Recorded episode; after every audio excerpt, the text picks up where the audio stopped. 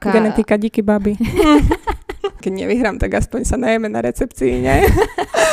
na tej podnikateľke Slovenska, jak bol vlastne potom, jak to skončilo, tak všetci sa vlastne nahúfli do tých bufetov, ale keďže ja som vyhrala, tak ja som sa musela fotiť, musela som robiť rozhovory a proste celé to trvalo do nejakej polnoci pokiaľ Ty som si sa bola hladná. A ja som bola hladná. Každý, kto ma pozná, vie, že ja som pani zoznamová, ja mám na všetko zoznamy, stále všetko mám napísané. je to podľa mňa o nastavení mysle. Ty keď už dopredu, ako keby tomu veríš, že to dokážeš, tak ono sa to aj stane. Akože mne sa to deje celý môj život. Ja sa na niekedy tak zastavím a si poviem, že taká som šťastná, že toto všetko mám, že sa to akože reálne deje a, a že som niekedy o tom len snívala, aj keď som bola na strednej.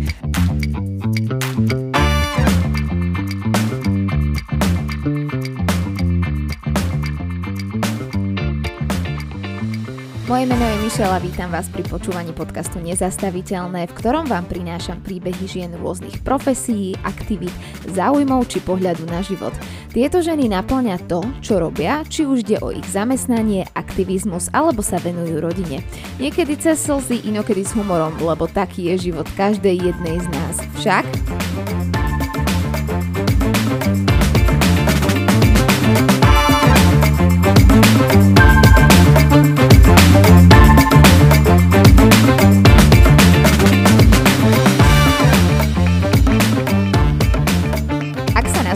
povie Plise, spája sa s ním značka Yankees Siblings. Tu tvoria súrodenci Karolína a Michal z Prešova.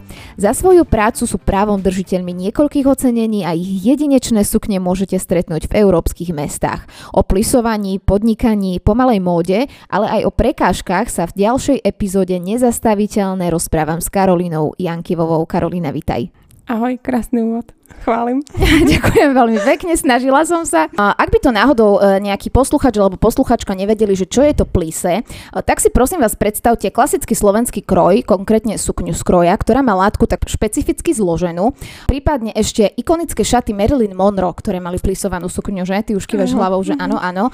Hovorím o tej takej najznámejšej fotografii, ktorá obletela svet, respektíve je to záber z filmu, lebo ty si včera zavala aj také zaujímavé príbehy. Ten sa nakoniec nepoužil, ale tá fotka sa stala uh, najznámejšou. Takže tak opísala som to plise dobre, aspoň trošku, tak laicky. No áno, áno, určite. Ako ľudia to, na Slovensku to ľudia väčšinou poznajú uh, podľa tých krojových sukní, že vlastne to plizovanie u nás na Slovensku sa veľmi spája s tým krojom, ale celkovo vo svete to má ako keby históriu to plizovanie v Egypte, kde vlastne už vtedy uh, faraóni sa oblikali do ručne plizovaných látok a celou tou históriou sa vlastne uh, to plizovanie niesie v duchu toho, že to nosili iba nejaký šľach šľachtici a veľmi významní ľudia, aristokrati a veľmi bohatí, keďže to bola technika veľmi uh, náročná na prácu a taktiež na financie, lebo tým, že tie látky sa skladali ručne a muselo sa to fixovať o, veľmi drahými prostriedkami, tak to bolo veľmi nákladné a taktiež aj preto, že mm, keď sa vlastne tá látka oprala v minulosti, keďže neboli akýby syntetické látky, tak sa vlastne to plize rozpadlo a muselo sa to plizovať na novo.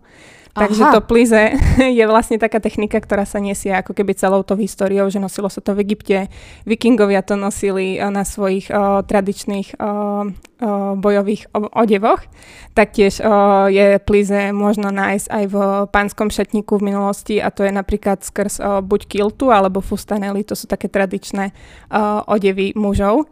A taktiež aj to plizeau tej Marilyn, to bolo také, ako že sa to dostalo, by som povedala, že do celého sveta, že tú techniku poznal celý svet, ale mm, je to krásna technika, ktorá je v dnešnej dobe vo svete vnímaná skrz tú ako keby uh, vysokú o, krajčírskú o, hodnotu umeleckú, že vlastne tie najväčšie o, svetové značky ju používajú pravidelne vo svojich kolekciách, keďže buď môžeš pridať hodnotu materiálu tým, že ho vyšieš ručne nejakými korálkami, alebo ktoré sú ideálne nejak ručne fúkané alebo vyrábané, alebo tam dáš vlastne techniku ručného skladania. Takže to sú také ako keby dva techniky, ktorým vieš úplne povyšiť ten materiál. No a ja už ťa musím zastaviť, lebo ty si uh, odpovedala na dve moje otázky, ktoré mám ďaleko, ďaleko.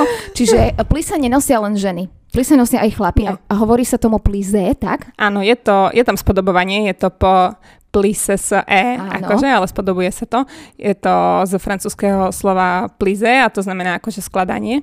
A nosia to aj muži. A v minulosti to nosili akože na tých fustanelách a kiltoch. V dnešnej dobe ešte kilty sa stále nosia v tom Škótsku, kde sú vlastne skladané na tom zad, na, v zadnej časti. A taktiež akože je, ja som robila aj pred časom uh, príspevky na, na vlastne na sociálnych Dobre, sieťach. to už ťa zastavím.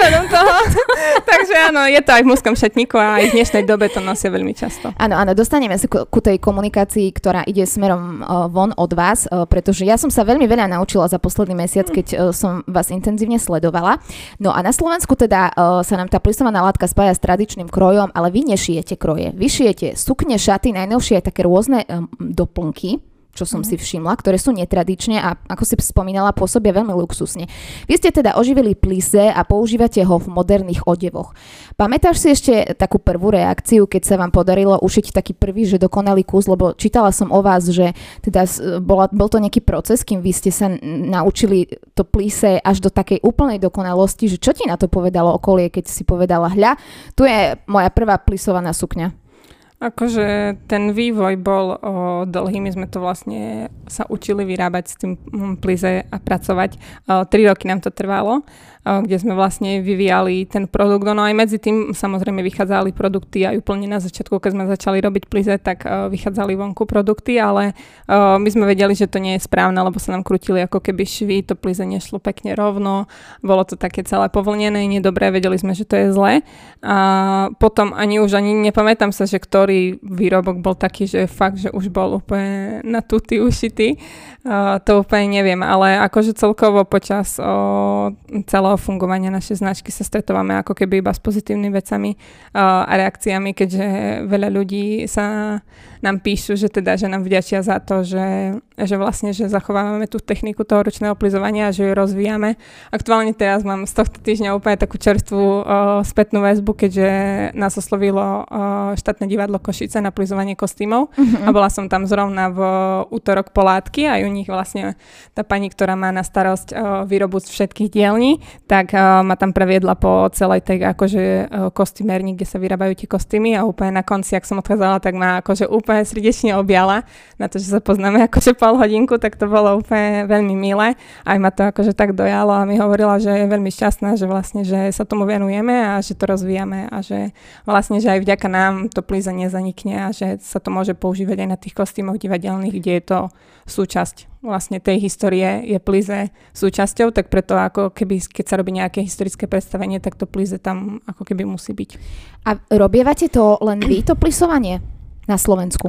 Na Slovensku nie, nerobíme ho iba my, ale my sme takí, ktorí sme ho, môžem povedať, spopularizovali a snažíme sa ho rozvíjať. Na Slovensku fungujú viaceré malé dielničky, ja neviem, či by som to nazvala, že dielničky, ale sú to väčšinou starí ľudia, ktorí ešte e, niekedy robili to plizovanie a robia ho ešte aj dnes. Že v tom majú záľubu. Áno, majú v tom záľubu a oni už sú...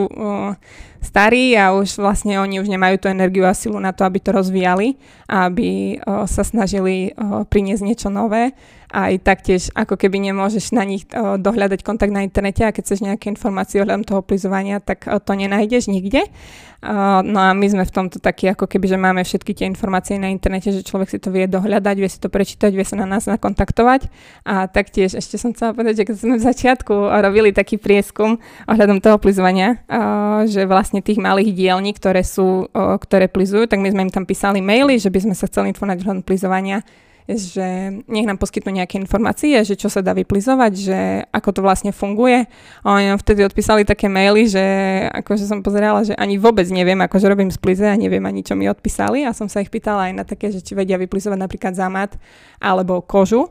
A oni nám vtedy odpísali, že nie, že to v žiadnom prípade, že to sa vyplizovať nedá a my sme vlastne už v tej dobe plizovali zamat a mhm, kožu. Mm-hmm, takže ste ich preskočili áno, vlastne. Áno, hej. takže my sme takí v tomto, že sú akože aj celkovo na svete sú dielne, ktoré plizujú, ale jednak vo svete je to už lepšie, ale v takom poňatí, ako to robíme my, som zatiaľ neprišla na to, aby to niekto robil, lebo my sa venujeme vlastne aj tomu, že robíme aj tú službu toho plizovania a taktiež sa špecializujeme iba čisto na výrobky, ktoré sú plizované. A väčšinou, keď sú dielne, tak iba plizujú a už a keď potrebuješ, hej, keď sa nám veľakrát stalo, že nás nejaký dizajner oslovil, že chce vyplizovať látku, ale on ju potom ani nevedel zošiť, takže my sme mu veľakrát ako keby radili, o, že ako ju má zošiť, aby to bolo správne, aby to pekne navezovalo a taktiež poskytujeme ešte aj službu, čo vlastne robíme aj teraz pre divadlo, že oni nám dali ako keby vzorky látok a my ich máme uh, otestovať, že či to zvládne pranie, či to zvládne uh, sedenie, či to zvládne akože údržbu celkovo, že či sa to náhodou nerozpadne, takže aj toto poskytujeme a to akože iné tie dielne a tí starí ľudia to vôbec akože neposkytujú, ani to neriešia. Takže vy ste testovači a aj konzultanti. My, áno, my sme tak ako keby všetko v jednom, že snažíme sa o, to plize poňať vo, vlastne v každej časti, ktorá ho obsahuje a k nemu neodmysliteľne patrí. No ak sa bavíme o plisovanej sukni napríklad, tak je to taký kus odevu, ktorý Odporúčaš ty osobne nosiť iba príležitostne, alebo kam by sa taká plisovaná sukňa mala alebo nemala nosiť? Čo ty povieš ako odborníčka na to? Tak ja som zastancov aj s mojimi všetkými klientkami, že teda nie je to vôbec len na spoločenské udalosti, je to určite na denné nosenie.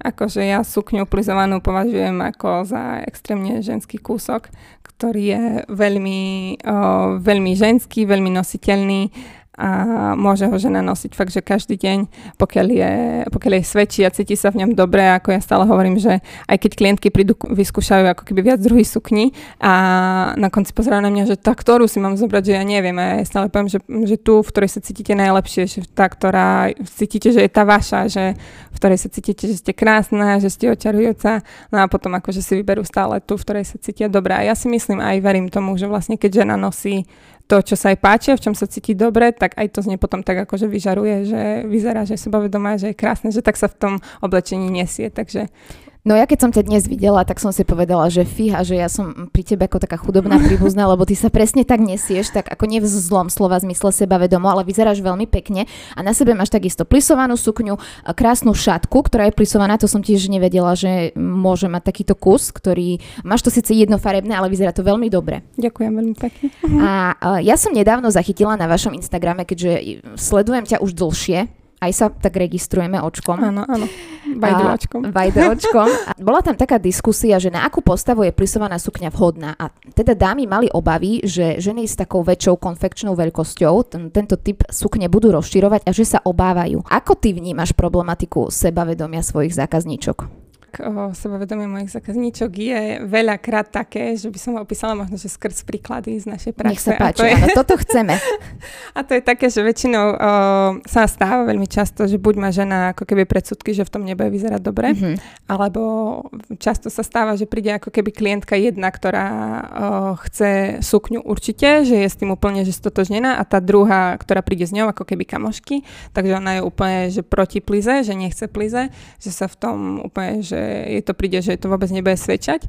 No a potom ako strávia takú hodinku u nás v ateliéri a vlastne tá, čo chce tú sukňu, tak si to skúša, úplne som nadšená a tá jej kamoška vidí, že ako v tom super vyzerá, tak potom ako keby ja už poviem, že nechcete si aj vy niečo vyskúšať, ona, že jo, to dobre, to dajte. No a ja si už za ten čas tak trošku pomerám, že, že čo by sa jej mohlo hodiť, potom jej vyberiem sukňu, ona si to vyskúša a úplne, to sa už toľkokrát stalo, že tie ženy sú úplne dojaté, že ako v tom super vyzerajú, že im to svedčí, lebo je rozdiel u sukní, ktoré ženy ženy skúšajú v konfekcii, lebo tam sú tie sukne robené úplne inak. Tam je vlastne chudobný ten materiál, že vlastne mm-hmm. oni tam na tom samozrejme šporia.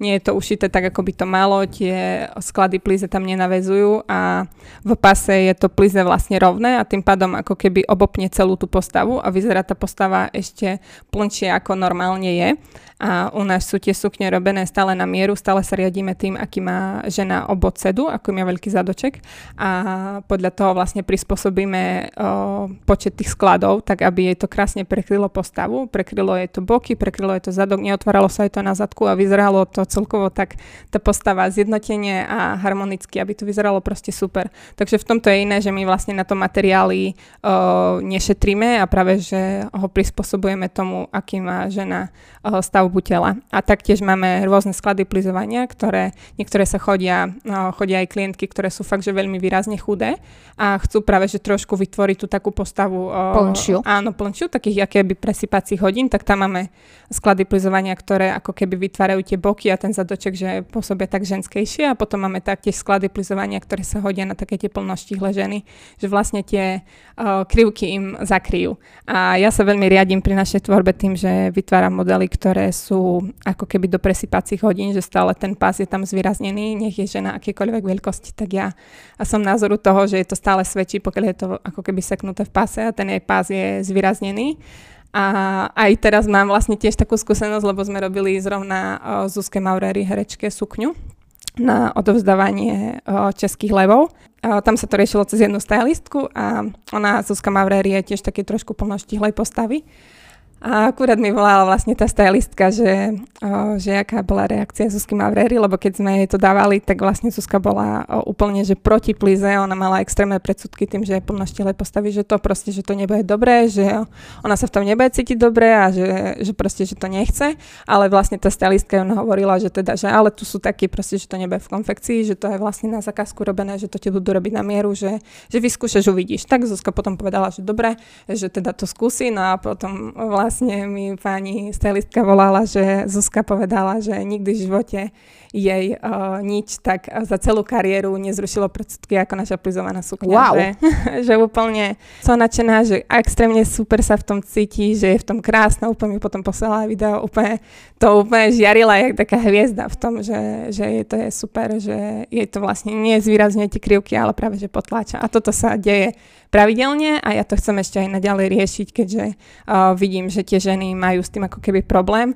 takže mám to aj naplánované aj za jeden cieľ na tento rok je vlastne, že zrušiť túto nejakú taký predsudok uh-huh. a viac sa tomu venovať, ale to je akože podľa mňa uh, vec, ktorej sa budem venovať asi celý život áno, áno, mojej kariéry. takže, cieľ. Áno, ale ako chcem sa tomu určite venovať a vidím, že už ako, ako keď už som sa začala trošku do toho akože špárať a ukazovať tým ženám, takže to začali chápať a a stále my sme mali vlastne klientelu, ktorá bola um, väčšinou vo vyššej uh, konfekčnej veľkosti, ale teraz ešte tým, jak som to začala riešiť, tak sa to ešte viac nabalilo a ešte viac chodí žien vo tej vyššej um, veľkosti, lebo ja tomu akože uh, vidím v tom ako keby väčší zmysel, ako obliekať úplne chudučka, aj keď samozrejme obliekame aj chudé, ale tie chudé vlastne sa vedia obliecť úplne všade, akože všetko, čo si oblečú, tak vo všetkom vyzerajú dobre, vedia si nakúpiť aj v konfekcii, aj proste všade, ale tie plnoštíhle, oni majú ako keby problém si niečo obliecť, čo budú vyzerať dobre a nájsť to ako keby bežne v obchodoch a že by sa v tom aj cítili dobre, aj boli pekné, aj že by im to sedelo, takže tie vlastne tie plnoštihle, keď ich oblečiem, tak oni sú úplne dojaté a tým pádom som dojatá a ja dám a už aj ja som zmysel. dojatá, keď, to, keď to počujem, lebo uh, asi tiež prídem k vám do ateliéru. tak ako príď, všetci ste pozvaní. Počúvam, uh, lebo tie vaše kusy sú fakt tak krásne, uh, sú tam také pekné farby, vy dokonca som uh, zistila, že aj požičiavate na rôzne príležitosti, že ak niekto si nechce zakúpiť tento kus, lebo pre niekoho taký možno až veľmi výrazný kus oblečenia, ale chce predsa len niekde, uh, keď raz sa uh, konečne vrátime k plesovej sezóne, uh, tak aj požičiavate. Áno, áno. Že si to vedia tie ženy vyskúšať, uvidia, ako sa v tom budú cítiť a možno si niečo áno. Ešte sa nestalo, aby sa človek v našom plize necítil dobre a akože ani raz, za to som úplne že šťastná. A dajú sa samozrejme, všetko sa u nás dá požičiať, aj sukne, aj šaty, aj požičiavame na rôzne spoločenské akcie, aj keď sa teraz akože nekonajú plesy, ale napríklad v nedelu kryštálové krídlo, Ano. A tam požičiavame tiež, takže väčšinou žena nemá ako keby v šatníku úplne bežne nejaké spoločenské šaty. To akurát jedna klientka písala, že, že nemá žiadnu večernú takú ako keby robu, že niečo také elegantné, takže samozrejme my to vieme vypožičať. A není to, veľakrát sa ženy na nás obracajú práve preto, že, že to plize je ako keby ženské a je to iné, lebo keď chcú ísť na nejakú svadbu a chcú si to požičiať, dajme tomu z normálnej požičovne, tak uh, tam sú tie veci také, ako to poslušne povedať, celé také akože štrasové vyšívané, také ano, proste ano, podľa mňa staromodné a už dnešná moderná žena už podľa mňa nechce nosiť také veci a radšej si to ako keby vypožičia. Je to taktiež, by som povedala, že udržateľnejší spôsob, že si stále niečo vypožičať nové, ako si za každým niečo kupovať a mať haldu toho oblečenia. A tam sú tiež tie konfekčné veľkosti, že ja keď som si chcela požičať nejaké šaty, tak mne nesadli ani jedny, ani ano. jedny absolútne, ano. lebo nie som, že ani štíhla, ano. ani plnoštíhla, som niečo medzi tým a mala som veľký problém, museli by mi tie šaty tak upraviť na mieru, mm. že by som si ich musela kúpiť za takú Hej. sumu, že si hovorím, ano. že Ah, dobre. Hej, no u nás, u nás o, naša tvorba je aj známa tým, že u nás je akéby o, veľká univerzálnosť toho, mm-hmm. tých mm-hmm. strihov, aj toho o, celkovo, keďže o, sukne robíme na gumu, tým, aby to sadlo najširšiemu spektru ľudí a taktiež aj preto, že by to vlastne sedelo na tom zadku, lebo keď tam dáme pevný pás, tak o, ženy majú väčšinou aj tak, že majú rozdiel, ja neviem, medzi pásom a 7-30 cm a to sa proste nedá zrobiť pri pevnom páse, aby to potom pekne sedelo Jasné. na zadku, lebo sa to bude otvárať. Takže robíme vlastne všetko multifunkčné, aj vlastne všetky šaty, ktoré máme v ponuke aj na požičku, aj ktoré vlastne teraz pripravujeme na leto, tak sú všetky ako keby univerzálne, že to obsiahne keby viacej veľkosti. A ženy si to veľmi chvália, aj keď to nosia na tie spoločenské akcie, že napríklad uh, buď sú, že na začiatku sú úplne že vyhľadované, hej, lebo že stres a neviem čo, tak sú hladné, tak im to sedí, im to sedí super. A potom, keď napríklad uh, majú tam recepciu, hej, a dajú si uh, rezen s šalátom, tak stále im to sedí, lebo ich to proste netlačí, mm-hmm. len mhm. si to povolia, alebo tá guma sa prispôsobí a stále Jasne. je to fajn, že stále sa cítia v akomkoľvek okamihu pohodlne. A to je to isté vlastne aj u sukni, ktoré nosia na denné nosenie, takže stále im to sedí, či majú pred obedom, či majú po, po obede, tak stále to je fajn. Uh-huh. A sú vaši zákazníci, teda zákazničky výlučne ženy, alebo chodia aj takí muži, že ja by som chcel niečo svojej manželke, partnerke, sestre, kamoške? Áno, chodia muži taktiež. Je ich menej ako žien samozrejme, ale chodia, akože vidíme to hlavne pred Vianocami, to uh-huh. akože manželkám chodia nakupovať alebo priateľkám. Ale veľakrát sa aj stane tak, že napríklad, že muž si niečo myslí, že toto by tej partnerke sedelo, alebo by sa aj to pačilo, no a potom nám volá, že joj, tá, nepačí sa jej to až tak tak úplne tam môžeme priznať, tak oni potom už prídu ako keby spolu mm-hmm. a ona si už vyberie keby to, čo chce. Ale aj tak sa stáva, že napríklad o, muž to mi volá, že teda, že chce prísť frajerkou, lebo že majú dneska výročia, alebo že má o, nejaký sviatok. No oni potom prídu spolu, ona príde k nám úplne plnokrát sa stalo tak, že sa dojala, že sa rozplakala, že jej, ja som tu u vás. Takže potom už keby vyberie si priamo ona u nás. Takže tie spôsoby sú rôzne, ale chodia aj muži, áno. Mm-hmm. A nie pre seba kupovať sukne, to nám ešte nestalo, ale pre partnerky. A možno sa stane čo skoro. Nevieš. Možno, hej, tak môj, môj brat veľmi o, silno chce robiť nejaké pánske odevy, takže mm-hmm. len stále oplizuje niečo iné a na tie pánske už úplne neostáva čas, ale verím, že raz bude aj tá kolekcia tých pánskych. Lenže chceme tak uh, vlastne, chceme takú pánsku modu zrobiť. Mišo je taký, môj brat, že je taký strašne frajerský a gangster a tak ďalej. To ľudia si o ňom myslia. Takže chce aj takú nejakú modu robiť uh, pre tých mužov, aby to vyzeralo. Mm, takže, že chce nájsť taký kompromis Áno, áno. Že by to nebolo úplne že uh, ženské zo ženštele. Ale také elegantné. Bolo, áno, mm-hmm. áno, že by to bolo niečo také fajné frajerské. Fajné frajerské. Dobre, a ja som sa ťa chcela opýtať, lebo mm, body shamingu sa začína venovať viac pozornosti v spoločnosti, aspoň ja to tak registrujem. A prečo sme podľa teba my ženy navzájom také na seba zlé a tak sa handlivo komentujeme jedna druhu? Ja si myslím, že celková ako keby nenávisť ľudí vychádza z toho, že majú nejaké traumy alebo že boli ako keby v detstve nedocenení alebo majú malo lásky Takže ja si myslím, že celková tá nenávisť je len spôsobená tým, že tí ľudia ako keby majú nenávisť, že napríklad tá žena, ktorá komentuje ako keby druhú ženu zle, tak si myslím, že to je len z toho, že napríklad o, jej partner jej nepovie, že je pekná, že ju niekto neobíme, že jej nedá pusu. Takže ja si myslím, že je to len v tom a ja stále hovorím, že tu ako keby, že netreba sa správať k ľuďom tak, ako sa oni správajú, ale skôr sa správať tak, ako chceme, aby sa druhí správali k nám. Takže skôr len ako keby šíriť dobro. Ja len vidím, že aj nám sa sem tam stane, že niekto niečo napíše, aj keď my akože veľa hejtov nemáme ale uh, že niečo napíšu také, že úplne, že si poviem, že si to, to akože prečo si také napísala, ale potom ako keby, že nejdem mm, do nej útočiť ako keby spätne, že idem sa s ňou hádať, ale že napíšem niečo pozitívne, niečo pekné, že jej napíšem, že... Že, že tú kľudne, emociu necháš áno, preč, hej. Úplne mm-hmm. akože ja uh, nepodporujem ju v ľuďoch a mm-hmm. skôr sa snažím akože tej dáme potom napísať, že, že budem sa tešiť, keď sa stane našou klientkou a že keď bude krásna v našej sukni a že bude sa cítiť dobre a stále akože snažím sa to vrátiť tak nejako pozitívne a tie ženy potom mm, stále sa stalo, že, že vlastne oni sa tak ako keby zmenili potom, že aha, že tá ona ma pochválila, bola na mňa milá, tak ja je, akože už nebudem opätovať to zlo. Mm-hmm. Takže A deje sa to v komentároch, alebo kde sa to deje, že vám sem tam niekto niečo také o, napíše? V komentároch, nie, vieš čo, v správach. Teraz ako keď v správach? Som, uh-huh, mm-hmm. keď som začala byť taká ako keby viac aktívna na tých sieťach a riešiť tam rôzne veci, tak sem tam akože nie je to, že úplne na dennej báze alebo nejako pravidelne, ale párkrát sa stalo, že niečo také napísali a som im tam potom akože takto nejako pozitívne odpovedala boli v pohode. Ale mňa to akože za každým mrzí, keď aj mm-hmm. v komentároch čítame, že ako keby žena na ženu útočí, ako podľa mňa to je hrozné. No, to sa tak rozmohlo, uh, taký nešvar, ako sa hovorí, že uh, ten, aspoň uh, ja to tak vnímam, že neviem, koho ty sleduješ alebo nesleduješ na Instagrame, ale vždy, keď dôjde na, uh, na to, ako žena vyzerá, tak sú schopné si veľmi strašne nadávať, zavidieť, no. ty máš nechty, ty máš myhalnice a vlastne jedna, z, navzájom si sebe strašne škodíme my ženy. Áno, áno, je to Ž, tak. Že to no. je také pre mňa až zaražajúce, že si poviem, že no aj keď chcem prskať síru, tak prskám svoje obývačky, že prečo prečo by som to pre bohatej Cibulkovej tam napríklad ano, písala. Ano, hej, ano. Že, ja, ja sa s tým vôbec nestotožňujem a práve, že ja si myslím, že, že malo by sa, aj keď sú tí ľudia zlí, tak stále by sme sa mali snažiť o to, že by sme boli na seba dobrí a priateľskí a milí a podporovali sa. Veď ja si uh, myslím, že hejterov a zlých ľudí je veľa, tak uh, skôr uh, buďme dobrí na seba. Presne tak, veľmi dobre si to zhrnula. No a ty si sa stretla vo svojej práci ako dizajnerka, keďže modely navrhuješ a šiejaš aj ty. Možno s nejakou takou, že závisťou práve od ženy kolegyne z odvetia? Mm, Nemusíš Vieš, menovať? Nie, nie, mm, nie, ja to tak akože nevnímam, že by som sa nejako stretla.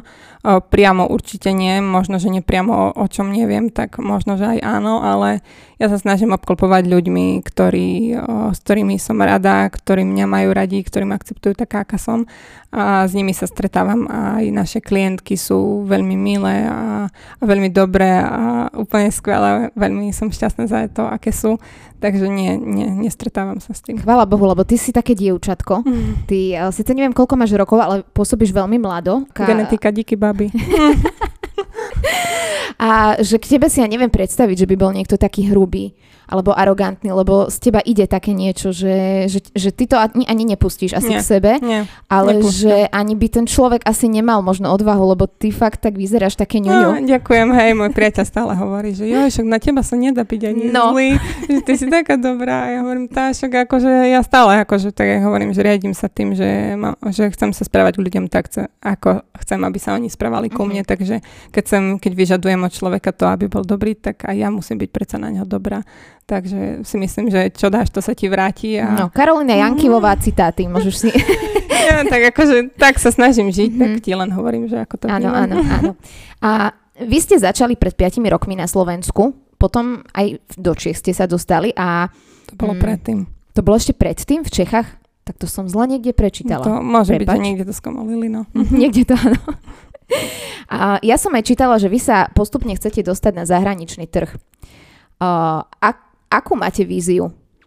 No my chceme ísť jednoznačne svet, akože Slovensko, samozrejme o, treba sa tu ako keby zastabilizovať, nájsť si nejaký svoj o, smer, to riešime ako keby na Slovensku, ale našim o, celkovým cieľom je ísť proste do sveta s tým, čo ponúkame aj s tým, čo chceme. Si myslím, že to má potenciál a robíme už tomu kroky, akože minulý rok bol pre nás ako keby veľmi ťažký a veľmi kľúčový, kedy sme riešili veľa operatívnych vecí vo firme a, a bolo to veľmi náročné. Vy ste na to len dvaja s bratom? Máme ešte krajčírku a taktiež máme už o, vlastne o, externú firmu, kde, s ktorou riešime stratégiu a potom máme ešte jednu grafičku, s ktorou riešime vizuálnu identitu. Mm. Takže máme ako keby, sme taký trošku väčší tým, ale tá výroba je ako keby stále medzi nami troma, ale už, už sme tak, že by som povedala na konci s dýchom, takže už musíme ako keby už riešime aj kapacitné veci a už aj zväčšovanie. Momentálne sme v takej fáze, že sa budeme ako keby rozvíjať. Aj uh, máme pra, teraz aktuálne dohodnuté, že budú k nám chodiť uh, študenti z umeleckej školy na, na prax, takže tí nám tiež určite budú niečo pomáhať. Aj, aj mi to dáva akože celkovo zmysel, že, že učiť keby tých mladých a ukazovať im ako keby tú realitu, lebo viem, že aj ja v škole, keď som sa učila, takže to ako od reality malo, že ďaleko, že neboli tieto, tie také reálne veci, ako to funguje v tej firme. Takže im to chceme ukázať, chceme ich to naučiť. Samozrejme nás to bude stať o, asi veľa energie aj času, ale akože dáva mi to zmysel, že ich to naučiť. A ten svet robíme postupne, akože postupne sa na to pripravujeme. Tento rok nás čaká o, celkový rebranding o, vizuálnej identity, kde sa vlastne budeme pripravať na to, že pojeme do sveta. Takže Pomaly, postupne. Tak to sú veľké veci. Držím vám prsty, aby vám to vyšlo, lebo ako Hej. si spomenula, ten, tie vaše produkty a tá vaša práca určite má potenciál dobiť svet. A mm, je podľa teba už, keď ste mali možno nejakých zahraničných klientov, že sú tí zahraniční klienti, majú iné požiadavky ako slovenské ženy? Nie, nie by som povedala, že, že rovnaké, že každá chce sa cítiť dobre, každá chce byť krásna, každá sa chce cítiť pohodlne v tom, čo má, chce mať kúsok, ktorý vynosí uh, denne a, a nie len, aby jej vysel v skrini. Ale my aj začíname teraz robiť ešte, čo sa týka toho sveta, tak my sme vlastne, uh, našim zámerom nie je robiť len odevy, ale my by sme chceli robiť aj bytový dizajn, aj bytový textil, aj vlastne uh, preniknúť do iných sfér, nie len to, že ľudia akýby vnímajú to plíze skrz odev, ano. ale chceli by sme, aby ho vnímali aj cez iné vlastne zložky umenia a dizajnu, že nie len v vode možno vidno, vy, vidieť to plize, ale na sukniach, ale ako keby vo všetkých doplnkoch. Aj tašky chceme robiť plizované, teraz sme začali tie šatky, vianočné ozdoby sme robili a teraz uh, pracujeme na plizovaných závesoch plizované obrazy, proste všetko možné, akože tak o, dekorácie máme taktiež o, plizované do kvetinárstiev, o, dodávame ano. plizované papiere, kde vlastne dekorujú o, kvety o, našimi papiermi, takže my vlastne chceme zachytiť to také širok, široké spektrum, nielen odevu, v tom si myslím, že sme vynimoční a preto to má ako keby o, si myslím, že potenciál dobiť ten svet. Vy už nejaký čas s bratom podnikáte, spomínala som, že je to 5 rokov minimálne. Čo na sebe vnímaš, e, že sa za ten čas zmenilo? Kam si sa ty ako Karolina posunula? Môj brat, keby tu bol, tak by povedal, že som sa veľmi posunula, lebo ja som niekedy nebola taká, ako som teraz, nastavením o hlavy, že, že ako som si to dokázala, hlavne ten minulý rok o, pretransformovať a ako som ako keby začala pristúpať k značke aj celkovo ako keby o fungovaniu. Ja som niekedy bola, však ešte stále to určite vo mne ostalo, ale že mm, začnem veci, ale neviem ich úplne už tak precízne zrobiť.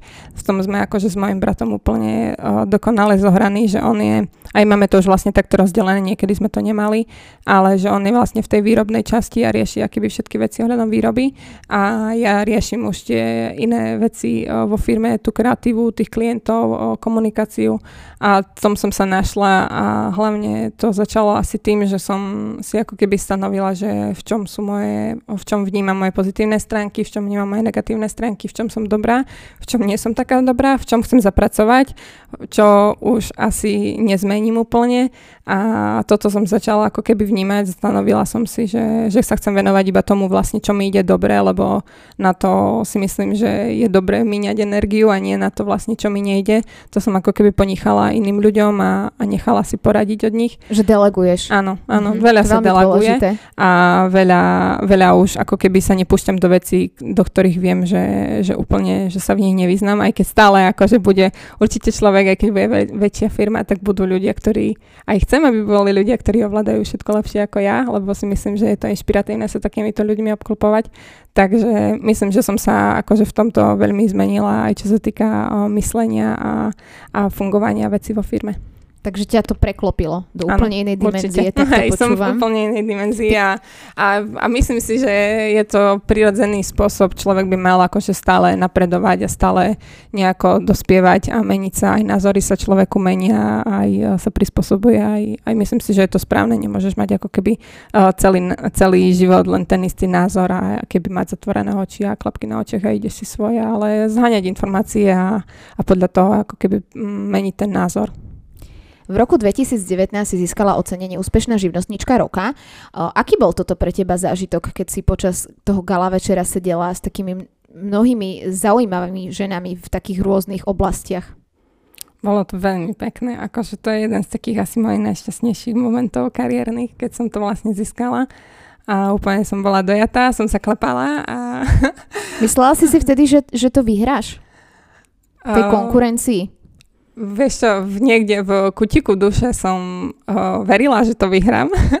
verila som si, že, že aj s bratom, keď sme vlastne išli do tej Bratislavy, no tak ma, Miško mi hovorí, že, že dúfam, že to vyhrá, že nejdeme zbytočne do tej Bratislavy. 450 kilometrov. no. hovorím, hovorím potom, že, a, že keď ideme, že keď nevyhrám, tak aspoň sa najeme na recepcii, nie? a on, že no, že dobre. Takže sme tam išli a, a celý čas sme sa vlastne len bavili o tom, že jak to skončí, takže tá recepcia, že sa teším tešíme, bo sme videli, že tam budú bufety a že bolo to tam celé také napraskané jedlom, tak ja som sa úplne tešila. Že Takže to bola motivácia. Ale akože, vieš čo, aj som, aj som si tak hovorila, že keď sme išli vlastne v aute, tak o, som o, tak premyšľala, že čo by som asi povedala na tej ďakovnej reči, keby som náhodou vyhrala a nakoniec som vyhrala.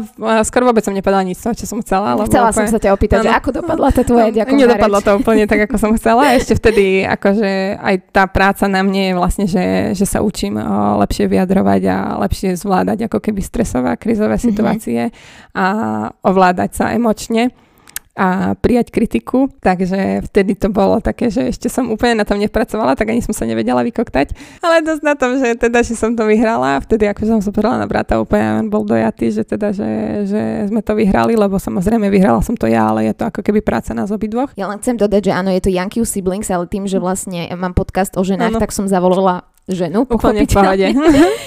že Miško sa neurazil, že je s tým v pohode, no, že, že nás aspoň teda prezdieľa, že túto hľa moja sestra niečo nás zase no, prišla povedať. Určite. Nie, nie, nie, on je úplne s tým v pohode a, a práve, že už je to podľa mňa, obidva to tak vnímame, že je to správne, že nemusíme akože obidvaja. Na tej podnikateľke o, Slovenska, jak bol vlastne potom, jak to skončilo, tak všetci sa vlastne nahúfli do tých bufetov, ale keďže ja som vyhrala, tak ja som sa musela fotiť, musela som robiť rozhovory a proste celé to trvalo do nejakej polnoci pokiaľ som si sa bola hladná. A ja som bola hladná a došla som o tej polnoci na tie bufety a už tam nič nebolo.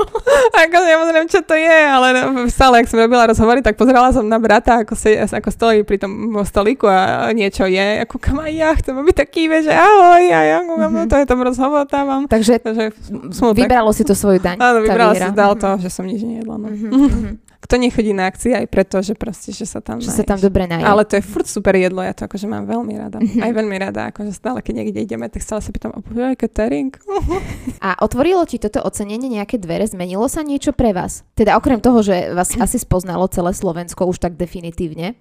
Vieš ako ani jedno ocenenie, ktoré sme získali, nie je o tom, aby o tom, že nám to nejako úplne že otvorilo dvere niekde, alebo že sa začali teraz kopiť objednávky alebo niečo také a ani jedno nebolo ale skôr to vnímam, tie ocenenia vnímam tak, že je to taká ako keby odmena za tú prácu, ktorú robíme a je to také ako keby uznanie pre, mhm. pre nás osobne a pre mňa a taktiež ti to ako keby zvyšuje kredit u tvojej značky, hej, že keď povieš, že máš také ocenenia, tak už keď sa s niekým bavíš, tak povieš si, aha, mm, ale že by akože bolo nejako viac práce, alebo že teraz akože som na roztrhanie, tak to nie. Ani neviem, či vôbec nejaké také úplne ocenenie je, čo sa rozprávame aj s ľuďmi, že akože úplne, že ich to potom zachvatilo. Skôr je to vlastne o tom kredite a o tom uznaní. No my sa tu rozprávame zväčša o úspechoch, pochopiteľne, ale za ten čas, čo vy podnikáte, tak si určite zažila aj také náročnejšie obdobia, že čo ťa pri podnikaní ešte stále možno dokáže prekvapiť v takom negatívnom zmysle slova? No ako jasné, sú aj, aj zlé, aj negatívne ako keby skúsenosti a, a to podľa mňa patrí k tomu podnikaniu, že nie je všetko len, že ideš po cestičke vysmiatá s kytičkou kvetov, Takže sú aj ťažké, ale práve, že ja to vnímam, že tie ťažké ako keby človeka posunú a, a vedia mu keby ukázať, že aha, že tak tu to vlastne nefunguje tak, ako by to malo fungovať a musíš to zlepšiť. Takže boli ťažké obdobia a určite ešte aj budú. Ja som sa stala aj minule, sme sa s bratom bavili, že tak ako sme mali náročný ako keby ten minulý rok, kde sme riešili veľa operatívnych vecí a, a potrebovali sme sa ako keby pretransformovať ako značka, keďže my sme ako keby začali mm, s jednou časťou, na ktorej sme sa úplne že zasekli a nevedeli sme sa nejak z toho vyhrabať a už sme sa, chvala Bohu, z toho vyhrabali a sme myslím, že na dobrej ceste. Takže bolo, bolo to veľmi náročné. Bolo to aj také, že sme sa bavili, že či náhodou akože to nerozpustíme a neskončíme, ale ale... Až tak? Až tak, no.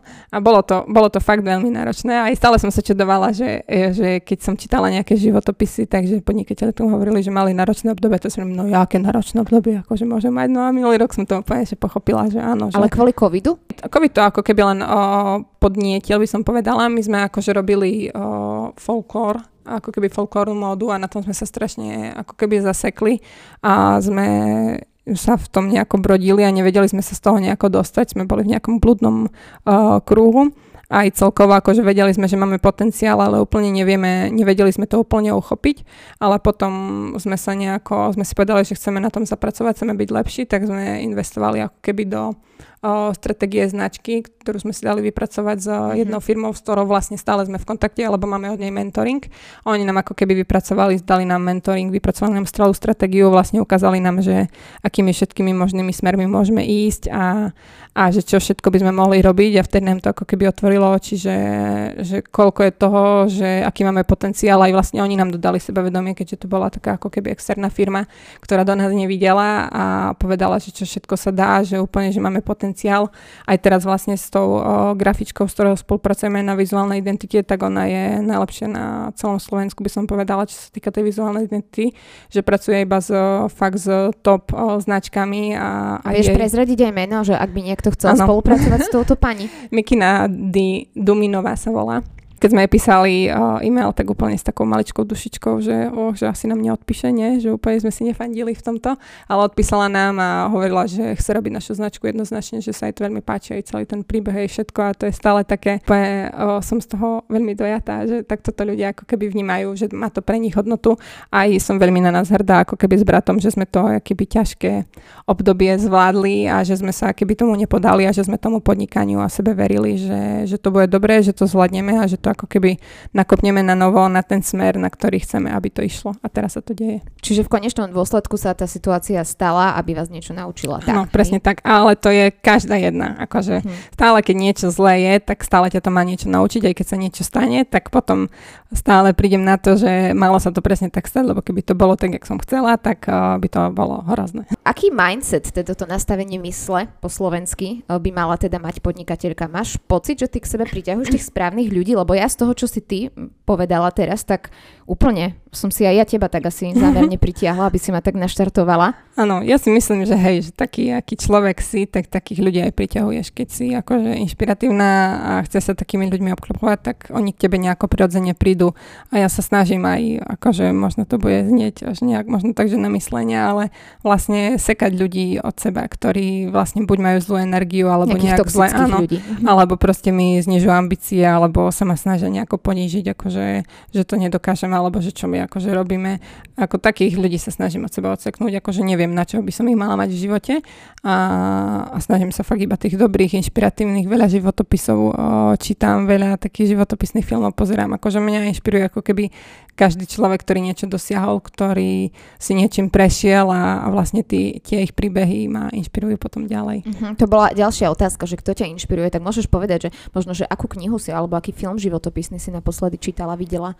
Vieš čo, teraz čítam, akurát dočítam od Jozefa Banáša knihu o Baťovi. To je akože každému odporúčam, kto podniká alebo aj keď nepodniká, ale že chce sa niečo nové dozvedieť. Ako ja som o Baťovi samozrejme vedela niečo, aj sme spolupracovali s Univerzitou Tomáša Bati na vývoji plizovaných topánok, ale akože takto úplne do detailov som jeho životopis nepoznala, takže toto úplne pre mňa super. Ale čítala som napríklad životopis aj o Dominiky Cibulkovej, to bolo tiež veľmi super, že, že ako začala som aj inak na ňu pozerať, že ako o, ľudia ju keby hejtujú hej na tom internete za jej postavu a pritom to akože nechápem, však ona za to ako nemôže, jak vyzerá, ale že čo všetko dosiahla, že aké ako keby vnútorné boje viedla pri tých zápasoch. No opäť sme pri tom, že ten body shaming a no. dáva sa do úzadia to, že čo dosiahla Áno, v živote, presne no. toto. Ja stále si hovorím, však akože nech je aká je, každý sme nejaký, ale že za ten úspech a to všetko, čo dosiahla aj pre Slovensko, aj kam sa dostala, aj aký vlastne v tom individuálnom športe musela prekonávať uh, bariéry a, a vlastne ísť za tie svoje hranice, tak to je úžasné. No mňa teraz tak zamrzelo, keď Peťa Vlhová vyhrala na Olympiáde a rozhodla sa ukončiť alebo odísť kvôli nejakým dôvodom a uh, v komentároch uh, miesto toho, aby jej ľudia gratulovali, ju za to kritizovali. Mm. A ja som bola z toho veľmi taká, akože mala som veľmi zmiešanú emóciu, lebo si hovorím, že dúfam, že ona tieto komentáre ani nečíta. Mm pretože aký chudobný život musí mať ten človek, tak akože myslím uh-huh. chudobný mysľou, keď uh, dokáže vlastne uh, olimpioničku, ktorá reprezentuje Slovensko a ktorá, ako vieme, ako to tu aj v športe nie je úplne jednoduché, uh, tak takto zhejtovať, uh-huh. že ona sa teda rozhodla pre nejaké svoje dôvody a určite to nebolo pre ňu jednoduché rozhodnutie, si viem predstaviť, uh-huh. že takisto viedla také vnútorné boje v sebe, že čo urobiť, ale musí aj ona vedieť pre seba, kedy si povedať dosť a kedy je, je ten čas na možno oddych, regeneráciu a Boh vie, že čo by sa jej možno horšie stalo, ak by teda neskončilo. Ale toto mňa tak strašne zaráža presne na tých ľuďoch, že, uh-huh. že, že vždy vyťahujeme tie negatívne veci, miesto toho, aby sme sa zamerali ano, na to pozitívne, pozitívne, že? Áno, áno, je to, je to tak. A u tej Peti úplne, ak som pozerala, lebo ja som pozerala to, ako tam rozprávala o tom, že vlastne odchádza z Olympiády, tak ja úplne som sedela pri tej telke a úplne som sa s ňou vedela vžiť, že teda, že ona ako keby tam hovorila, že vlastne získala tú zlatú medailu z tej Olympiády a že vlastne to bol jej najväčší sen, proste to bol jej cieľ vlastne získať. A úplne si hovorím, že ona musí teraz také ako keby veľké prázdno mať v sebe, že to po, za čím išla celý život, že teraz to dosiahla. A prečo by mala ako keby ďalej ísť, že, že vlastne ona ako keby stratila motiváciu mm-hmm. ísť, keby, lebo dosiahla to, čo chcela. A vzniklo vlastne v tej, v nej veľmi veľký, veľmi veľká euforia a veľmi veľký nátlak tých emócií, že si to chcela ako keby úplne, že užiť a celé to keby precítiť do poslednej bunky tela. a že vlastne, že vyhrala a ako keby stanoviť si novú, novú motiváciu. To aj viem podľa toho, čo som čítala tú Dominiku, tak ona vlastne tiež, keď získala, o, neviem už teda, ktoré tam to bolo ocenenie, o, ktorý zápas vyhrala, ale tiež hovorila, že proste, že cítila extrémne prázdno, že ona nevedela, prečo ma ďalej pokračovať. Tak, tak to nejako som to vnímala aj u tej Peti, mm-hmm. že vlastne, že preto odišla, ale viem to aj u seba, že my keď, sme, ja keď som získala napríklad podnikateľku, Slovenska, tak tiež úplne som sa cítila, že, ty koko, že tri dní som sa nevedela dokopať do roboty, bo si hovorím, že tá, však som získala ocenenia, tak potrebujem to potrebovala som to jednak spracovať a precítiť a, a za každým je to také, že veľmi podľa mňa silne emočne.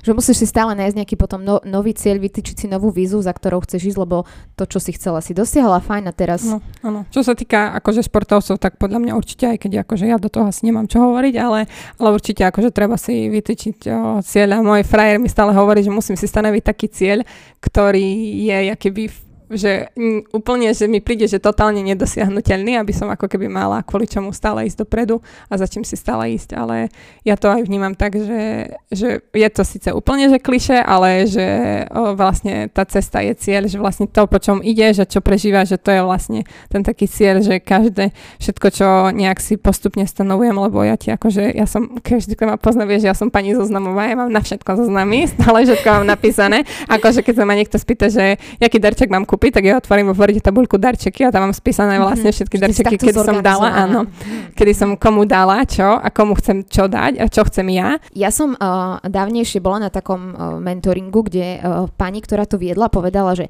čokoľvek si myslíš, máš pravdu.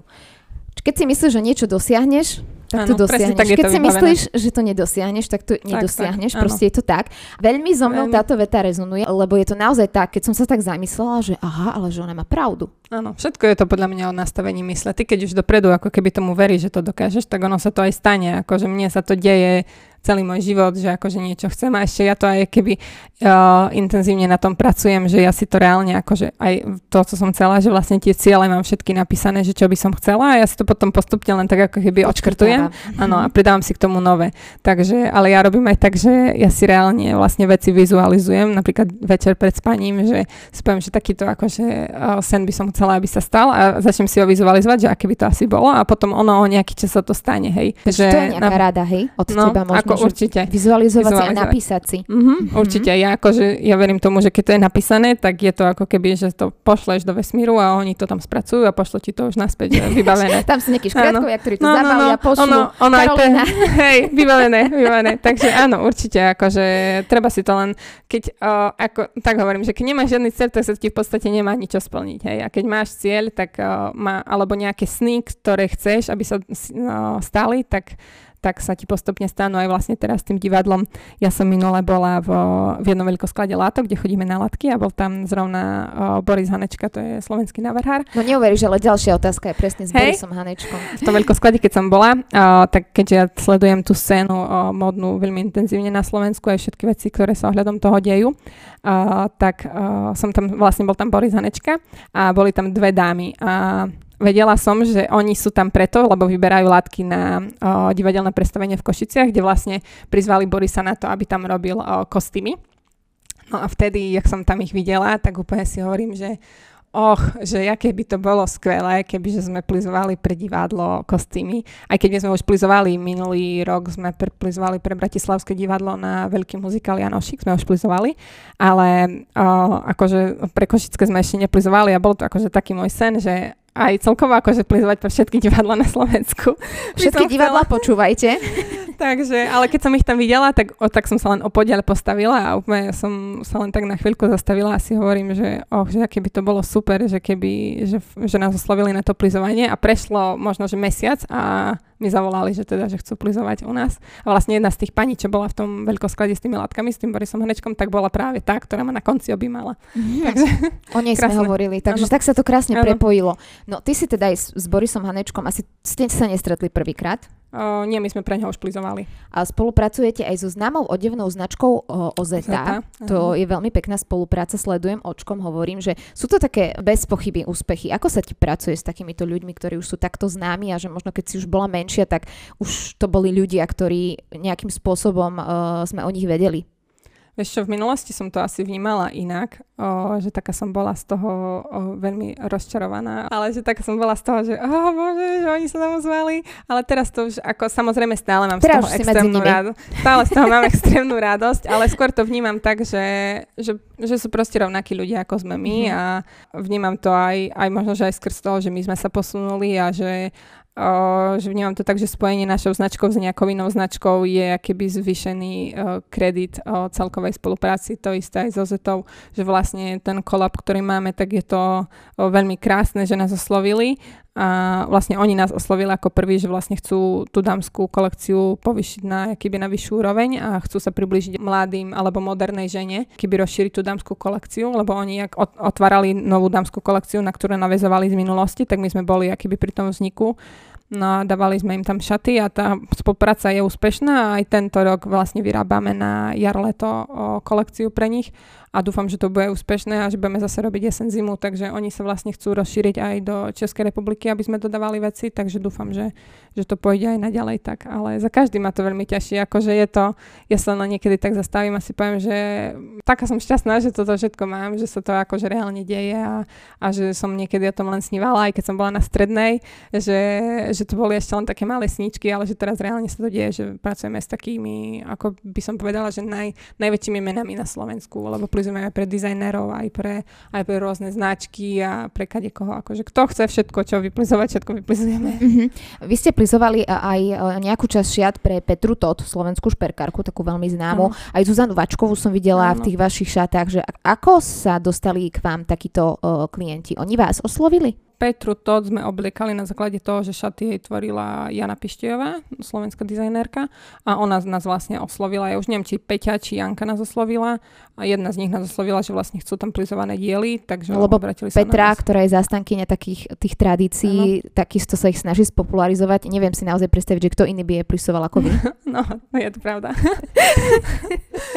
áno, áno. Takže, ale my sme aj tako, akože snažíme sa tvoriť ako keby takú záruku kvality, že to bude fajn. Zrovna u tej tej Peti uh, by som povedala, že nebol úplne správne zvolený materiál na tie šaty. My sme to akože upozorňovali, ale nejako nebolo to úplne vyslyšané asi z toho, že horel tam termín a úplne to plize tam nie je také, ako by malo byť, uh, čo nie je naša chyba, ale chyba toho materiálu, lebo stále aj keď ako už teraz na základe aj tej spolupráce, čo sme mali s Peťou na Ples Opere, tak sme si povedali, že keď bude chcieť niekto niečo také vyplizovať, takže my, že keď nebude na tom úplne, že trvať, že to nechce, tak, tak ho povieme, áno, mm-hmm. že skôr povieme, že teraz fakt nám dajú vzorky tí dizajnéri, že čo chcú vyplizovať, my to vyplizujeme a tak sa to akože otestuje, že či to vôbec to plize drží, či sa to dá vyprať. Ako niekto to napríklad nerieši, napríklad Borisovi Hanečkovi sme plizovali bavlnu 100% a to akože sme mu povedali, že to sa vyrovná úplne a on hovoril, že to vôbec nerieši, že on to chce z bavlny, lebo to ide niekde len na výstavu.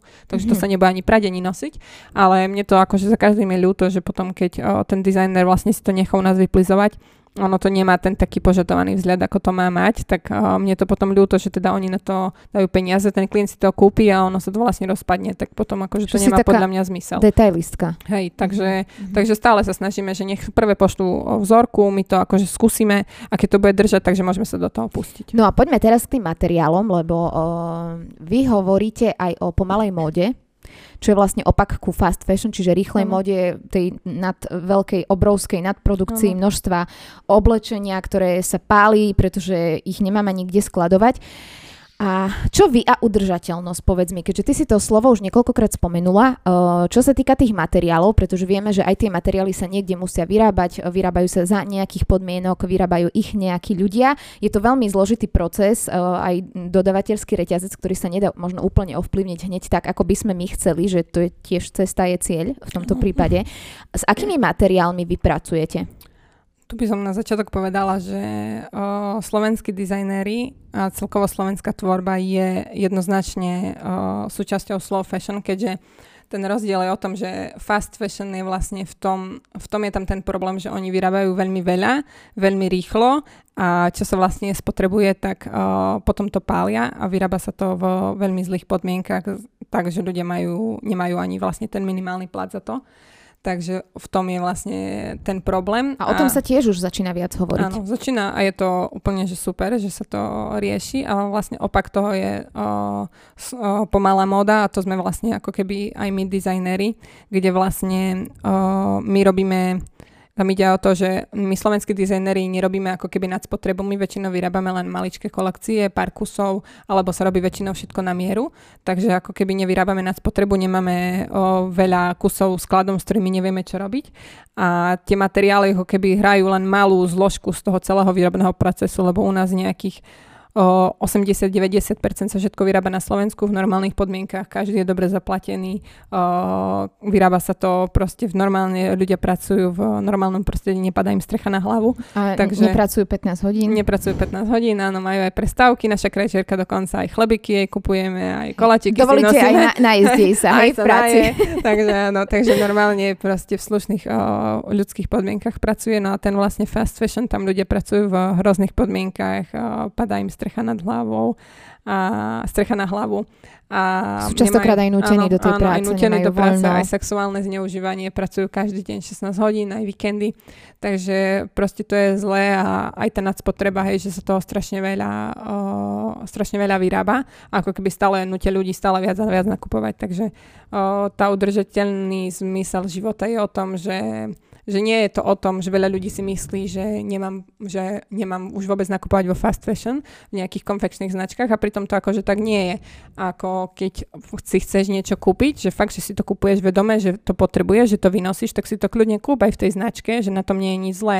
Zlé je vlastne to, že O, že sa kupuje strašne veľa, že ľudia nakupujú, aj keď to nepotrebujú, lebo áno, lebo že dneska som mala zlý deň, tak si idem niečo kúpiť. Sa alebo poteším dneska si ma- tak áno. dušu, to svoje Tak, prázdno. Tak, no. A potom už vlastne odchádzam z obchodu s tým, že mám tri tášky plné veci, ktoré mi nesedia, ani sa mi nepáčia. Tričko za 5 zbytočne, eur, Áno. áno, ktoré A už beriem. No. dám dvakrát do práčky a No, takže toto je, vlastne toto je problém toho, že, že vlastne tá spotreba, že ľudia veľa nakupujú a to je jedno, či šatstvo, či jedlo, či všetky možné veci iné, že toto je problém, že keby o, aj sa hovorí, že vlastne najudržateľnejšie, čo môže zrobiť, je vlastne používať to, čo máš doma a to, čo máš v šatníku, to nosiť, až pokým sa to nezoderie. A keď fakt, že niečo už potrebuješ, tak máš, jasne, máš na výber, že samozrejme nie každý si môže kúpiť niečo od slovenského dizajnera, alebo navrhára, alebo predsa je to vo vyššej cenovej o, kategórii, tak nech si to kľudne kúpi aj z tej konfekcie, aj z tej fast fashion, ale nech to vynosí, nech to fakt nosí, nech si to nekúpi iba tak, že to stalo 5 eur a vysí to v skrini aj s vysačkou, ale nech to nosí. Tie rifle nosíš uh, pol roka, alebo keď ich nosíš 5 rokov, že ako im Áno. predlžuješ životnosť. No lebo ja si viem predstaviť, že ak by som mala dceru raz, tak a pôjdem vlastne ku vám si kúpiť tú sukňu, v ktorej budem vyzerať jak bohyňa, tak si to Áno. teda ty opísala, alebo šaty, tak ona by po mne podedila Áno. taký kúsok, že? Presne Si tak. to tak Tak predstavujem. aj takto, tak máme nejakú filozofiu nastavenú, že tí ľudia si to kupujú ako investíciu do kúsku, ktorý vynosí ich dcera, lebo my poskytujeme vlastne aj službu toho, že keď o, napríklad žena výrazne schudne alebo výrazne priberie, tak my tú sukňu vlastne upravíme opäť na novo. Alebo sa aj niečo so sukňou stane, tak my robíme aj úpravu, aby ten vlastne jej milovaný kúsok mohla aj naďalej nosiť, že nemusí ho potom, že by jej vysel v skrini. Hej. Mhm. Áno, lebo uh, je to fakt tak, že aj tie vaše výrobky nemajú úplne cenu takú, ako keď pôjdem do HMK niekde. To je úplne pochopiteľné, keďže Áno. si to teraz vymenovala všetky dôvody a faktory, prečo to tak je. Ale uh, viem si presne predstaviť, že si našetrí človek na, takúto, na takýto kúsok, ktorý mi ostane veľmi dlho. Že veľakrát si ľudia u nás o, reálne v- šetria, že viem od nich, že že normálne majú založenú špeciálnu pokladničku ja, na od to, dnes že, už si, aj ja. že si tam hádžu fakt, že 2 eurá každý deň, alebo jak môžu si tam hádžu a potom majú a majú vlastne našu sukňu. Že veľa ľudí hovorí, že prečo sa nás pýta, alebo celkovo ľudí sa pýta, že prečo toto je také drahé, ale tam by mala byť otázka, že vlastne, že prečo tie veci v konfekcii sú také lacné, lebo tú reálnu cenu niekto nedostal zaplatenú za to, hej, či je to pestovateľ bavlny, alebo či je to nejaký tkáč, ktorý tkal tú látku, či je to proste farbiar, alebo tá šička, proste niekto nedostal za to poriadne zaplatené. Áno, nie je možné, aby uh, tričko, ktoré stojí 5 eur, uh, zaplatilo celý ten dodavateľský reťazec. To je dôležité, aby sme si fakt uvedomili a že nemysleli v tom len na seba, ale aj na tých ľudí, ktorí, ktorí to vyrábajú. Pri vysokých cenách od high fashion značiek ľudia nerozmýšľajú nad tým, že či bol niekto zaplatený. Že ako keby to majú tak v hlave, že tá značka je pre nich natoľko dôveryhodná, že jej dôverujú, uh, že oni keď tá kabelka stojí, ja neviem, 1500 eur, tak určite každý dostal zaplatené a všetko je to s kostolným poriadkom. No ale ja som nedávno videla, že to tak vôbec teda nie je, že aj uh, high fashion, aj oni berú materiály od tých tovární na druhom konci sveta. Že ani vysoká cena produktu nie je záruka toho, že je to udržateľné a že je to dobre. No nie, nie je to za rukou toho, určite, ale je tam, tam si akože u týchto značiek, ako som robila tie strička Valentina a Dior a vlastne teraz ešte budem s tým pokračovať, lebo ľudia si to ideme, stále žiadajú. ideme sa k tomu dostať, áno, tak hneď. uh, vlastne tam mm, neberú ako keby, uh, tam kupuješ vlastne tú značku, tam nekupuješ ako keby úplne že ten produkt, tam platíš vo veľkej miere za tú značku. A tí, ktorí by mali keby riešiť tie látky, nie sme ako keby my maličkí výrobcovia, aj keď samozrejme my to riešime, ale tie vlastne, tie cer- no, lebo v dnešnej dobe sa už dajú kúpiť aj certifikované materiály, ktoré vlastne majú nejaké certifikáty, ktoré splňajú uh, environmentálne a a ľudské nejaké základné normy, takže tie látky by mali vlastne odoberať a používať ľudia, hlavne firmy z veľkých tých značiek, tí veľkí hráči, tie veľké korporáty, takže oni by to v priorite mali používať a ako keby dbať na tie ekologické dopady a taktiež aj sociálne na tých ľudí. Myslíš, že sa to t- tak zmení? Ja verím, že áno. Akože si myslím, že čím viac budú sa o tom hovoriť a čím viac ľudia budú ako keby na to tlačiť, tak oni sa ako keby tomu prispôsobia. Už sú aj značky, už majú akože aj uh, fast fashionové značky, uh, kolekcie, ktoré sú ako keby z udržateľnejších materiálov, ale stále je to menšina. Ale myslím si, že sa to bude, aspoň dúfam, chcem to veriť, aby sa to stále ako Čiže keby tlak z dola je to, čo by sme potrebovali možno vytvoriť. Určite, určite. Ja si myslím, že uh, že keď je Minule som počula také, že keď je chorý jedinec, tak je vlastne chorá celá spoločnosť, ale keď sa uzdravie, uzdraví jeden jedinec, tak sa vie uzdraviť aj celá spoločnosť. Takže nejak takto by to malo asi byť, že, že všetci by sme tomu mali dopomáhať. Ale samozrejme sú ľudia aj, ktorým je to úplne jedno a je to akože akceptovateľné, normálne, proste niekoho Mhm. to nezaujíma, nezmeníš mu to myšlenie. Áno. No, komunikácia na sociálnych sieťach je dnes základ, najmä vo svete módy. To ako keby si nemala ruku, keď nie si na Instagrame alebo na Facebooku a nehovoríš, Hm. čo robíš. No a ty si nedávno spustila sériu príbehov na vašom účte, ktoré zaujali nielen mňa, ale aj mnohých iných sledovateľov. Ja som to tak vypochopila. Um, vy ste si zakúpili plisovanú sukňu od svetoznámej značky Dior a Valentino s cieľom porovnať ich plise a vaše, čo sa týka kvality plisovania, spracovania, šitia a oprav, ak sa teda uh, mýlim. A taktiež vás zaujímalo balenie. Toto bola Mhm. taká veľká debata, ja som ti na to tiež reagovala, keďže uh, enviro témy sú mne veľmi blízke. Uh, to bolo naozaj zaujímavé, pretože ja som teda vôbec netušila a nebola by som povedala, že koľko vecí musíš pri takom balení riešiť. No. Že?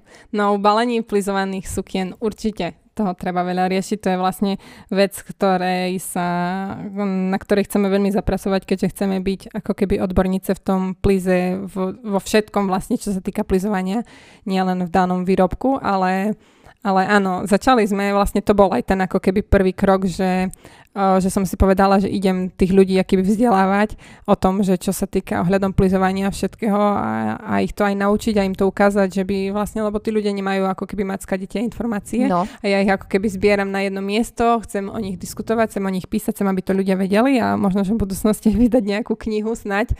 Dúfam, že sa mi to podarí. A mysleli sme, keď sme vlastne tým, že sme riešili tie balenia, že sme chceli, aby to bolo fakt, že krásne, aby to pekne prišlo, aby to bolo aj správne uložené. No a tak tak jeden no, moment prišlo, že, a že bohu, že jak to báli, akože taký Dior, nie? Že, uh-huh. že ako to báli. No tak my sme potom objednali sukňu od nich, vlastne najdlhšiu ako mali, myslím, že mala nejakých 110 cm. No ono to prišlo v takej maličkej krabičke a si pohovorím, že si pána táto tá sukňa tam akože zložená, že neviem ako, či bude uh-huh. úplne tam šťastná. No a to balenie bolo akože nádherné, bolo to balenie veľmi krásne bolo, ale už ak sme to vlastne celé rozbalili, tak už to nebolo úplne nádherné, bolo to tam proste celé zložené, bolo tam vidno lomy, ten materiál nebol úplne, že uh, podľa mňa veľmi pekný, zodpovedajúcej tej sume. Takže celkovo my sa ako keby doteraz, ešte stále v podstate, sme sa byli s tým, že vlastne, že ten náš produkt je ako keby ten nádherný, ale to balenie ako keby nesplňa ten štandard toho, aký máme ako my keby produkt. luxusného Áno, ako produktu. keby luxusného Mhm. produktu, takže to ako keby silno riešime, aby to aj balenie zodpovedalo vlastne luxusu toho produktu, lebo keď človeku príde vlastne tá sukňa od nás, tak to balenie nie je úplne nádherné, ale už ak to potom otvorí, tak z tej sukne je úplne, že je hotový, že aká je nádherná. Mhm. A nemyslíš, že je dôležitejšie je to vnútro ako ten obal? Áno, ja si to stále myslím, aj som si to myslela, aj stále mi to príde tak, že, že vlastne na to balenie um, reálne sú ako keby vyhodené peniaze, že dáš Mhm. ich do koša, ale zase je to, mm, proste je taká doba, neodmysliteľne to toho patrí, ako musí to byť, musí to splňať ten štandard toho produktu, aj to balenie, lebo ľudia proste chcú to pekné balenie a, a proste je to keby aj istá forma o reklamy a propagácie, že tí ľudia si to potom o, točia, fotia na sociálne siete a tým pádom to aj prezdieľavajú. Nevidíš ty v tom možno takúto práve príležitosť uh, edukovať tých ľudí, že prečo to balenie vaše nevyzerá tak ako od Diora, lebo jednak si myslím, že sú to aj náklady navyše, musíte dvihnúť cenu produktu, ak chcete, aby to bola ako krabica od Diora, keďže Áno. to nie sú úplne lacné záležitosti, ale na druhej strane uh, mnoho ľudí uh, tie krabice vyhodí, že to Áno. je pre nich jednorázová sme- záležitosť. Ja som práve toto riešila aj pri Diorove, aj pri Valentinovi, aj som sa veľa, aj som sa tam pýtala tých ľudí, nech mi dajú na to spätnú väzbu a, a vyšlo to tak na poli by som povedala, že niektorí ľudia si fakt, že potrpia na tom, že by to balenie bolo krásne a že veľa ľudí, keď je to balenie krásne, tak oni si ho reálne nechávajú a si do neho uskladňujú niečo iné. Uh-huh. Lenže u nás je problém ten, že tie krabice sú veľké, ono to nie je maličká krabica ako Čiže vy, vy to balíte do uh, štandardnej asi dĺžky sukne, Do- hej? No áno, Mhm. takže keď je sukňa dlhá 110 cm, tak sa to posiela v 110 cm.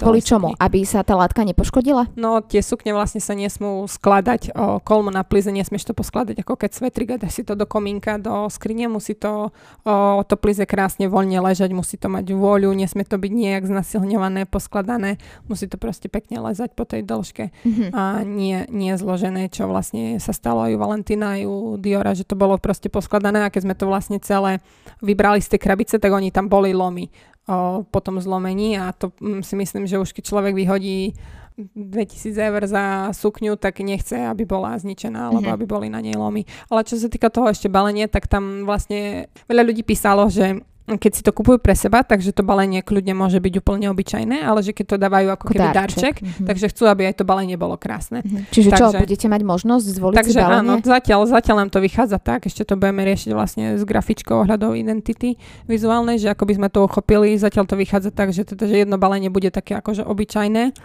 a, ale bude samozrejme splňať tie a, základné mm, požiadavky toho plize, že ako Áno. to má byť. A druhé bude to také fakt, že očarujúce, krásne, proste vyšperkované, ale samozrejme také balenie bude niečo stať, takže nejak neviem ešte úplne, ako to ochopíme, lebo určite to nebude uh, lacná záležitosť vyrobiť také balenie na mieru, aby to bolo aj pekné. Ale potom ešte tretia vlastne možnosť, ktorú riešime, je, čo sa týka tej ekológie, že nás oslovili študenti vysokej školy, ktorí roz, rozbiehajú práve startup ohľadom vracajúcich alebo ekologických krabíc, že vlastne tebe príde krabica a ty ju môžeš potom poslať naspäť Mhm. že je to také ako keby kolobeh, je, že zase my budeme do toho baliť, že, že je to také, že oni si to nechávajú, nenechávajú tú krabicu, ale že my ju pošleme, oni si vyberú sukňu a krabicu potom mm, prázdnu pošlu naspäť a my ju zase budeme keby posielať. Mhm. Hej. Ak by som prišla k vám do ateliéru, môžem povedať, že nechcem krabicu, že odchádzam len so sukňou? Mm, ty ani krabicu, keď prídeš ku nám fyzicky, Nedost- nedostaneš. Ne, nedostanem krabicu, no, tak nič. Nie, to my, keď niekto o nás príde fyzicky a si kúpi sukňu, tak my to balíme do vakov. Normálnych Mhm, do vaku tu mhm. dostaneš a Čiže sukňa musí byť zavesená na, nejakom, na nejakých štipčekoch alebo tak, aby sa jej nič my stále nestalo. ku objednávke prikladáme aj štipcový vešiak, na ktorom odporúčame tú sukňu skladovať a stále by mala byť uchopená za, za gumu a tak by mala vysieť takisto, keď sa, keď je tam, keď sa môže prať ručne vo vode, tak o, potom sa má namočiť do vanie, vypláchať jemne, to sa veľa ľudí pýta, Áno, vypláchať jemne, nedávať, nedávať tam o, hlavne o, prášok na pranie, ale dávať gelový, nie ten taký o, sypky, lebo ten sypky zanecháva ako keby fľaky na tej sukni, keďže sa to nesmie spať, o, prať v horúcej vode, tak ten prášok sa v tej vode úplne nerozpustí. Takže ideálne je tam dať gelový, alebo ja dávam niekedy aj detský šampón, to akože tiež je celkom fajn, sa to pekne vyperie, lebo tie sukne akože nie sú úplne že znečistené, lebo ty ich predsa nenosíš úplne na holom tele, lebo buď máš silonky, o, alebo máš gate, alebo proste nie je to úplne. O, takže by si to zašpinila, že nie sú tu rifle, v ktorých sa váľaš len tak po gaučovke. Takže sa to len vyplacha v tej vode, zavesíš to na ten štipsový vešiak a necháš to odkvapkať. Ono to vlastne uschne, to plize sa naspäť narovná a je tá sukňa úplne ako nová. Čiže v práčke sa to ani neperie? Nie, nie, nie. Dobre vedieť. sukne nie, neperie, neperieme v práčke, plizované sukne sa riadíme stále podľa štítku, ktorý je na, na sukni. Takže O- treba čítať štítky hlavne. Áno, ale nie je stále to, čo je na štítku napísané pravda, lebo sa veľakrát stalo, už som to aj tiež, vlastne to bola jedna z tém, ktoré som riešila na Instagrame, že veľakrát sa vlastne stalo, že tie sukne mali napísané, že sa môžu prať uh, vo vode a dáma ju namočila do vody a vlastne plize sa celé rozpustilo. Tak to Vlastne, asi, no. ú, tak to by som A, to nechcela. sa, a potom nám volajú, že teda, že či to môžeme preplizovať. Ale samozrejme pre- preplizovať sa to dá, ale veľakrát, keď majú tú sukňu z konfekcie, tak tá naša cena za preplizovanie je niekoľkonásobne vyššia ako tá, za ktorú si vlastne tú sukňu kúpili. Takže potom to ako keby nemá zmysel. Ja stále buď odporúčam, že buď keď majú nejakú, že je to nejaká staršia sukňa, tak nech to vyžehlia úplne celé do hladka, vlastne nebudú mať plizovanú, ale hladkú. Ale keď je to sukňa, ktorá napríklad im príde, už sa aj stalo, že si objednali od niekoho iného, nejakého iného dizajnera na Slovensku o, sukňu plizovanú a ono im to prišlo zložené v malej krabici, boli tam lomy, o, plize bolo znehodnotené, tak som povedala, že zabalte to naspäť, pošlite to naspäť, že chcete to Reklamovať. reklamovať, Mhm. akože tak sa to nemá posielať a, a keď ste si objednali plizovaný výrobok, tak asi chcete, aby bol dlhodobo plizovaný, aby Áno. ste ho mohli udržiavať. Takže neprať v pračke, nežehliť, nesediť na vyhrievanom sedadle, o, neopierať sa o radiátor, nechodiť do sauny v sukni a Veľmi dobrá poznámka. Ďakujem ti veľmi pekne za tvoj čas a za to, že si nám ty priblížila uh, jedinečnú vašu tvorbu a taký tvoj pohľad na to celé. Pre mňa to bol veľmi príjemný rozhovor. Držím vám s bratom prsty, aby ste dosiahli ešte oveľa viac, ako chcete, Karolína. Pre poslucháčov a poslucháčky odporúčam, mrknite web, kde nájdete nádherné nadčasové veci, ktoré vám s blížiacou sa jarou môžu objaviť sa vo vašom šatníku. Karolina Jankivová bola mojou hostkou. Karolina, ďakujem ešte raz. ďakujem aj ja veľmi pekne a dúfam, že sa ľuďom tento podcast bude páčiť. Ďakujeme, že ste si vypočuli ďalšiu epizódu Nezastaviteľné z Michelle a budeme radi za zdieľanie na sociálnych sieťach, kde nás nájdete s rovnakým názvom Nezastaviteľné.